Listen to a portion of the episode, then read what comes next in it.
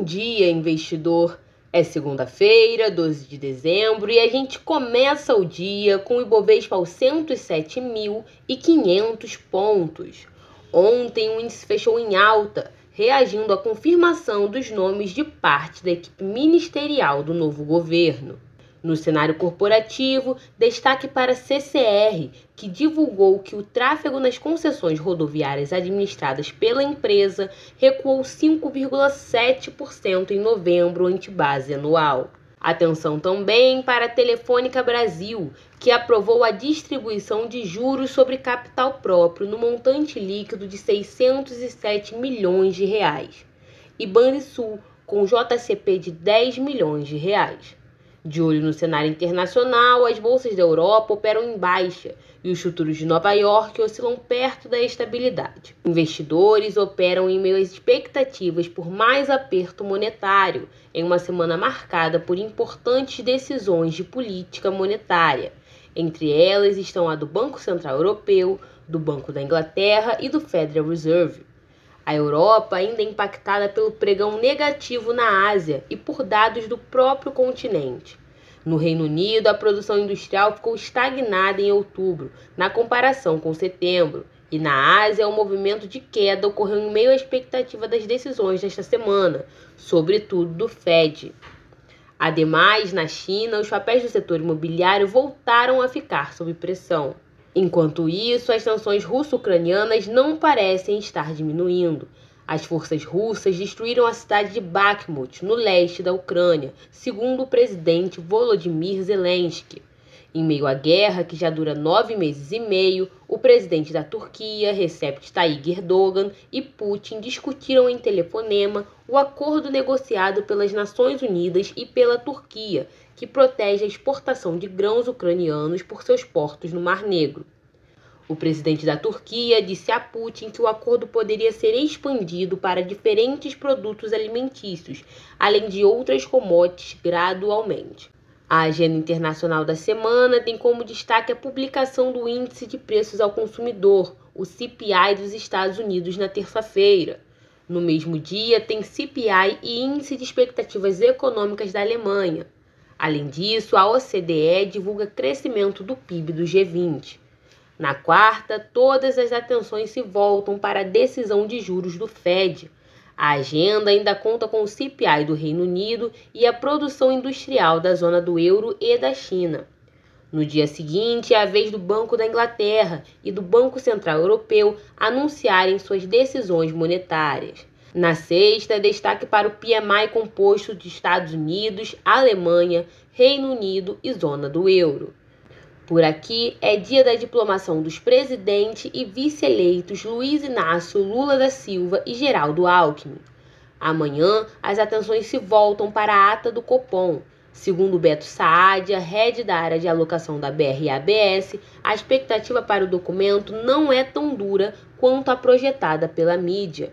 Eu não acho que foi um comunicado duro e eu conversei com alguns economistas, alguns até ex-membros, diretores do Banco Central, eu achei que foi um comunicado muito leniente até. Primeiro porque não houve nenhuma menção é, de uma possibilidade alta de taxa de juros, tá? como algum nicho do mercado é, tem está esperando, já está projetando. Você também não teve nenhuma mudança no balanço de riscos do Banco Central e você teve, de, sim, de fato, uma menção de que há um risco fiscal, mas de uma forma muito mais leniente, por exemplo, como eu me lembro nos comunicados é, do ano passado, quando o Brasil mudou a regra do teto de gastos, foram é, menções muito mais duras, foram ataques muito mais frontais à política fiscal, tá?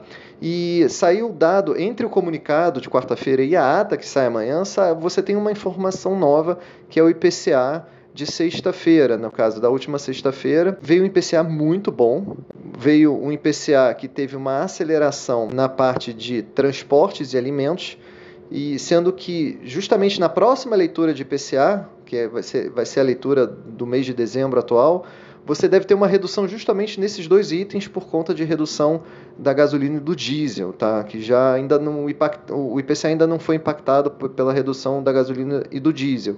Então, é, a ata amanhã, o que, que a gente espera dela? Ela pode ser que ela mencione alguma aí, alguma mudança no balanço de riscos do, do, do Banco Central aí sim para fazer uma correção, para mencionar com mais dureza o fronte fiscal, né, a instabilidade fiscal e o endividamento do governo e também é, como é que ele vai tratar esses dados de IPCA e principalmente essa desaceleração global que está acontecendo, que está ajudando muito na desaceleração da inflação, só que ainda os riscos fiscais ainda é, se sobrepõem. Tanto é que quando saiu o IPCA na sexta-feira, a gente não viu os juros futuros caindo é, muito forte. A gente viu ele caindo de manhã, mas depois ele acabou se acelerando um pouquinho mais e não teve nada de diferente do que tem sido a, versão ao risco em todo mês. Além da ata, a semana conta com o IBCBR na quarta, mesmo dia que a Câmara deve votar a PEC da transição.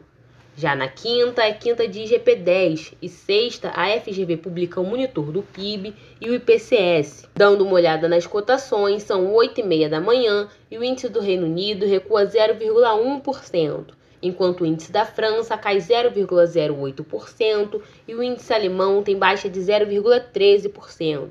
Os futuros de Nova York operam perto da estabilidade, com altas entre 0,19% e 0,49%. O VIX, também conhecido como índice do medo, recua 0,57%. Entre as commodities, o petróleo Brent cai 0,78% e o WTI recua 0,75%. Entre as agrícolas, a soja tem baixa de 1,37%. Entre o milho e o trigo, o sinal é positivo. O milho avança 0,70% e o trigo tem alta de 1,74%. Quanto aos criptoativos, o sinal volta para o negativo. Bitcoin tem queda de 1,06% e o Ethereum tem baixa de 1,47%. Para acompanhar mais notícias sobre o mercado financeiro, acesse o site do Trade News. O link está aqui na descrição. Além disso, você também pode conferir mais informações especializadas no YouTube da BRA, com o Minuto Trade News às duas e meia da tarde. Eu sou Caroline Rocha, bom dia e bons negócios! O Bom Dia Investidor é uma produção da Assessoria de Investimentos BRA, eleita melhor assessoria ao trader online. Com a BRA você tem suporte imediato, consultoria especializada e plataformas gratuitas. Você merece o melhor, e o melhor você só encontra na BRA.